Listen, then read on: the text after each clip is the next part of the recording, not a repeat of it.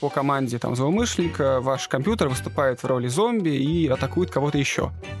Теперь переводите мне там два биткоина, и я вам все расшифрую. Это не состояние, это процесс. Один что-то ломает, другой пытается от этого защититься. Всем привет! Меня зовут Илона Жабенко, и это подкаст Политехнического университета «Переведи на человеческий».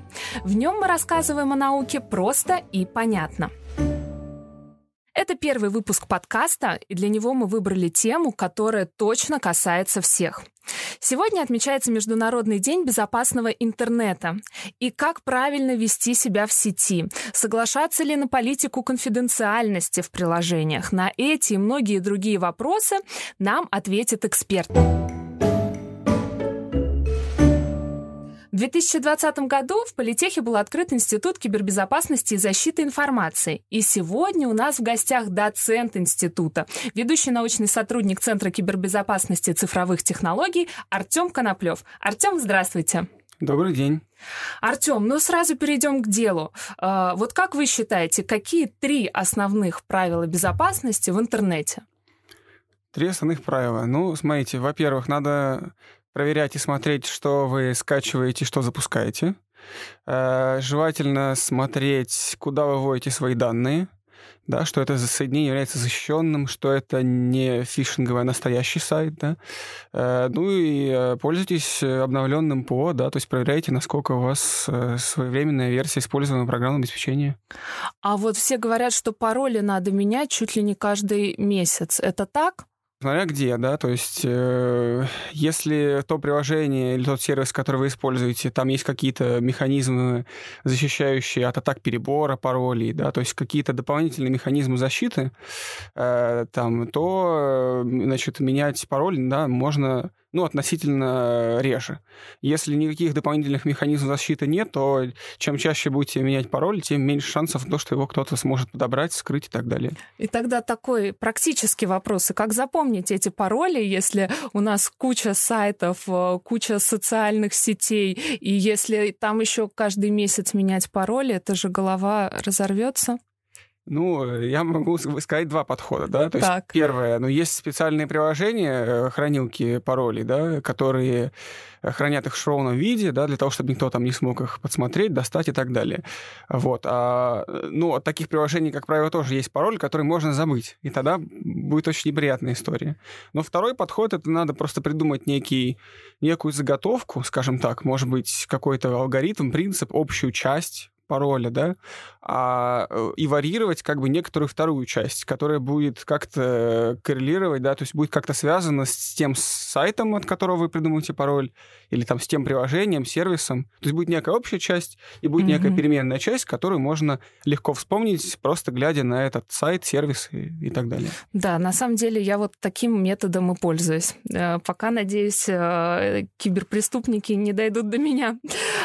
Мне, может быть, я сейчас задам глупый вопрос, но всегда было очень интересно, какую цель преследуют э, киберпреступники и вот разработчики вирусов для персональных компьютеров. То есть чем э, условный троян на моем персональном компьютере может быть полезен и какую он информацию может дать этому хакеру? Можно, наверное, выделить так, такие три основные направления. Кто-то это делает just for fun, да, то есть это просто по приколу, интерес. Да. Но большие компании, я знаю, платят вообще за это деньги, если люди находят уязвимости. Да, конечно, потому что уязвимости могут привести к тому, что будут большие финансовые потери для компании, да, утечка данных там, и прочее. Да. То есть вот, ну, три основные. Это первое, это кто-то делает это просто так, ради удовольствия. Второе, кто-то это делает ради денег, да, например, ну, махинации, приводящие к тому, что будут, ну, банковские транзакции, да, при... то есть деньги будут у вас просто пропадать с карт, да, то есть переводиться злоумышленникам и так далее.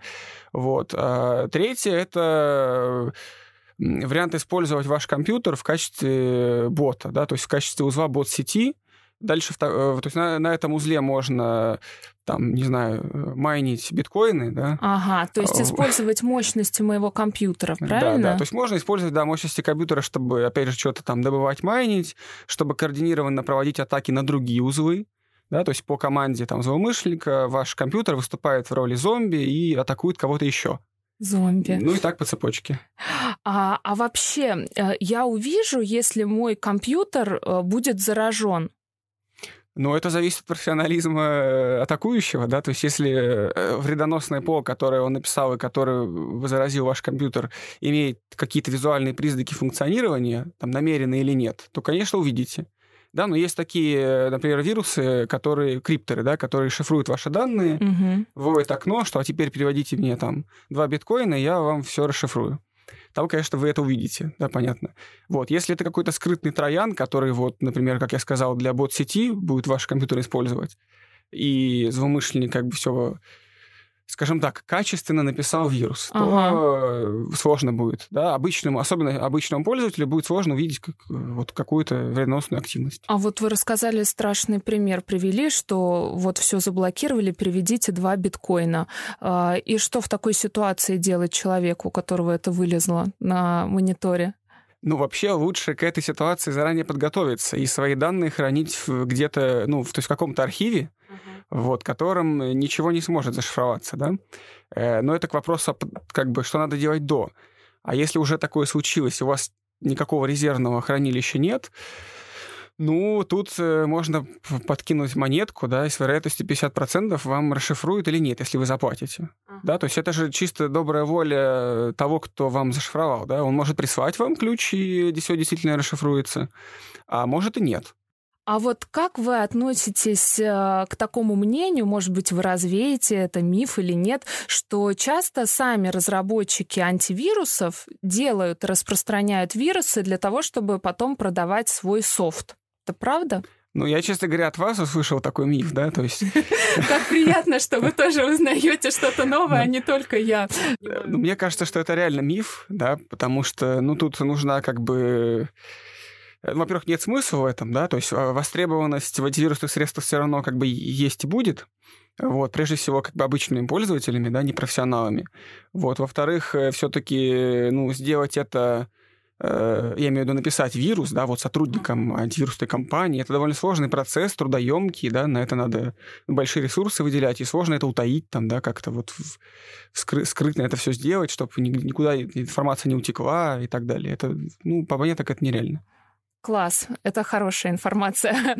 А что вы скажете о э, том, нужно ли скачивать антивирусы или покупать их и устанавливать, или тех, насколько я знаю, в операционных системах уже стоят какие-то программы, которые защищают э, от вирусов.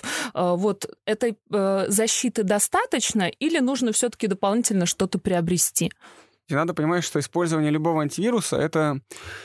весы, да, на одной чаше которой стоят, стоит функциональность, удобство пользования, на другой стоит, ну, назовем, ладно, это безопасностью. Ага. То есть способность антивируса блокировать вредоносное ПО. Дело в том, что чем круче антивирус, чем больше в нем различных сложных алгоритмов обнаружения, тем больше ресурсов требуется, да, от mm-hmm. вашего компьютера, чтобы обеспечивать работу такого антивируса. Ну, банально, вас будет все подтормаживать. Ага. Это многим не нравится, поэтому многие просто отключают, да, то есть отключают временно или на совсем антивирус, ну и понятно, что смысла тогда в этом никакого нет.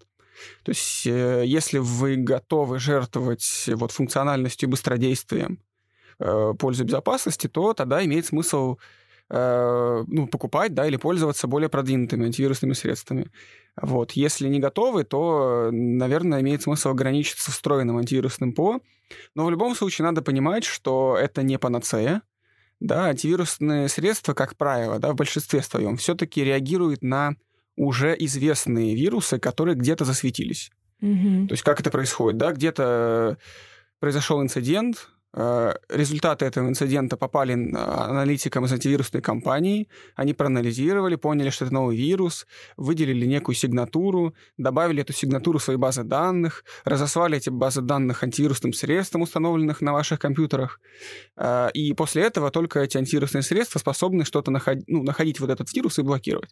Ну, то, то есть... есть это как обновление антивируса. Да, да, да. Угу. Это, ну, достаточно продолжительное время, да, в течение которого ваш... ваша система подвержена данному вирусу. И не, как бы и антивирус не поможет. Да? Mm-hmm. В целом, любую систему, да, любую систему можно с любым антивирусным средством можно атаковать и сломать. Вопрос целесообразности, да, то есть э, сколько нужно потратить злоумышленнику на это усилий, и надо ли ему вообще, да, связываться с этим? Да, и идут через людей. Я знаю, что хакеры пользуются методами социальной инженерии. Вот это какие-то манипулятивные истории психологические. Можете, пожалуйста, рассказать подробнее, что такое социальная инженерия и как от нее защититься?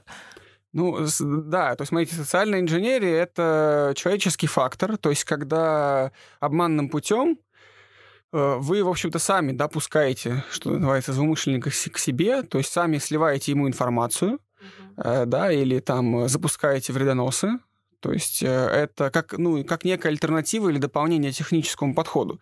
Для злоумышленника это самый простой путь. То есть гораздо сложнее придумывать какой-то очень мудрёный вредонос, вредонос, да, который там победит ваши средства защиты. Гораздо проще обманом заставить вас сделать это самостоятельно. Ну, например, да, вот все хорошо знают, что сейчас популярны темы со звонками, службы безопасности Сбербанка, что у вас там подозрительная транзакция, что, и, и чтобы ее предотвратить, вот вы должны назвать там данные свои, там, да, и вплоть до си ви си кода, да, на банковской карточке, чего, конечно же, делать не надо. То есть это и есть социальная инженерия. Вас э, обманывают, вводят в заблуждение и принуж... как бы вынуждают сообщить информацию, которой злоумышленник не обладает, но которая позволит ему вот, успешно вас атаковать. Mm-hmm. Поэтому ну, нужно просто здесь быть более внимательным, да, и вообще стараться поменьше выдавать свои, свои персональные данные, да, направо и налево. То есть если есть такая ну, опасность, да, что вот вам кто-то звонит, что-то говорит, в конце концов вы можете взять и перезвонить, да? То есть вы сами звоните там, в свой банк и уточняете. Я знаю, что нужно не э, в интернете смотреть, потому что сайты тоже делают похожими э, по интерфейсу, да, по всему, э, но на самом деле там может стоять неправильный номер, и ты звонишь, ты думаешь, что в банк звонишь, а на самом деле звонишь злоумышленнику и сам ему жалуешься, там, и рассказываешь, раскрываешь те данные, и что надо смотреть номер на банковской карте своей.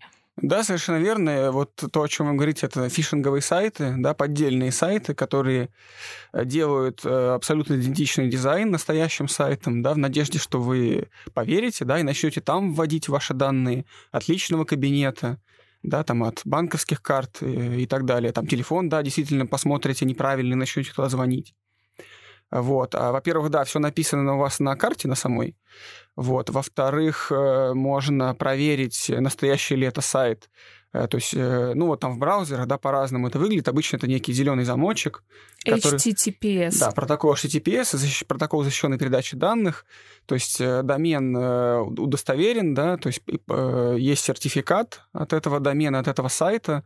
И все современные браузеры, да, умеют это, соответственно, проверять и отображать. А вот еще вопрос про приложение. Все сталкивались с ситуацией, когда приложение начинает запрашивать доступ к данным. Но сейчас доходит до того, что доступ к данным запрашивают калькуляторы. Вот насколько можно давать эти разрешения? Нужно их давать или все-таки нет? Ну, это зависит от вас. Я вот не люблю ничего давать никому. Поэтому я стараюсь не... Ну, то есть я всегда смотрю, да, какие разрешения запрашиваются, и проверяю, насколько они адекватны по отношению к функционалу данного приложения. Да, то есть если это там мессенджер, то понятно, что да, доступ, конечно, к фотографиям, там... К, к чатам, да, то есть это объяснимо. Угу. Да, но когда, как говорите, калькулятор начинает запрашивать данные там, к вашей записной книжке, да, к переписке и так далее, к геолокации, то возникает вопрос, а зачем? Да, то есть, скорее всего, это попытка вот, ну, собрать какие-то ваши... Ну, не то чтобы это персональные данные, да, но это какая-то информация о вас, которая вот в каком-то контексте поможет где-то, да, вот в, том, в тех же методах социальной инженерии, да, в, тем же, в тех же атаках. Поэтому, конечно, нежелательно. Если есть такой прецедент, да, что калькулятор от вас что-то такое хочет, ну, может быть, надо рассмотреть альтернативный калькулятор, благо таких много в, на маркете. Да, именно так и сделаю. А еще интересно узнать про крупные компании. Как у них дела обстоят с информационной безопасностью, потому что если посмотреть фильмы, то там, значит, люди с ноутбуков, чуть ли не с телефонов могут взломать эту систему. Расскажите, как в реальности, а не в фильмах. В реальности, конечно, если компания крупная, то, скорее всего, там есть свой э, специализированный ай ти-отдел, да, или отдел информационной безопасности. Вот. В продвинутых компаниях есть свои, ну, во-первых, внутренние отделы пентестинга. Да, то есть пентестинг — это оценка защищенности собственной инфраструктуры. То есть они сами пытаются взломать да, свою да. систему. Совершенно верно. У них есть специальная команда, которая пытается ломать, есть другая команда, которая, соответственно, это все чинит. Да, и защищает. Прекрасная работа. Да. Вот. И, и часто также привлекаются извне да, аудиты и пентестинг. То есть мало того, что есть своя команда, еще привлекаются сторонние компании, которые пытаются вот, залезть, сломать и так далее. Что касается сижу в кафе и с ноутбука ломаю компанию. Смотрите, просто ну, большие компании, да, у них довольно большая инфраструктура, и то есть, да, куда-то забраться, скорее всего, можно, да, потому что ну, чем больше, да, структура, тем сложнее ее защитить на самом деле. То есть, конечно, сидя в кафе, куда-то забраться можно, но это будет какой-то вот, я не знаю, там, ограниченный участок, с которого нужно еще потратить очень много усилий, чтобы добраться куда-то дальше, в другой сегмент, в третий, там, в десятый. Да, то есть, и, а уж получить контроль как бы над всей ай ти, да, инфраструктурой какой-то крупной компании, но это из области фантастики. Но все-таки такое бывает, и были прецеденты. Нет, конечно, но это, как правило, за такими прецедентами стоит не какой-то один там, да, хакер, который сидит в кафе и что-то делает. Но... А если он гений? Тоже не получится. Ну, боюсь, если он гений, у него просто все равно уйдет очень много времени, да, на это. Ну, а какой сейчас баланс сил между кибербезопасниками и киберпреступниками? Добро и зло. Ну, это очень философский вопрос. Да, сложно сказать, какой сейчас баланс. Наверное, баланс всегда примерно одинаковый. То есть, что такое вообще безопасность или там кибербезопасность? Это, на самом деле, это не состояние, это процесс. Да, да. Потому что, ну, один что-то ломает, другой параллельно пытается от этого защититься.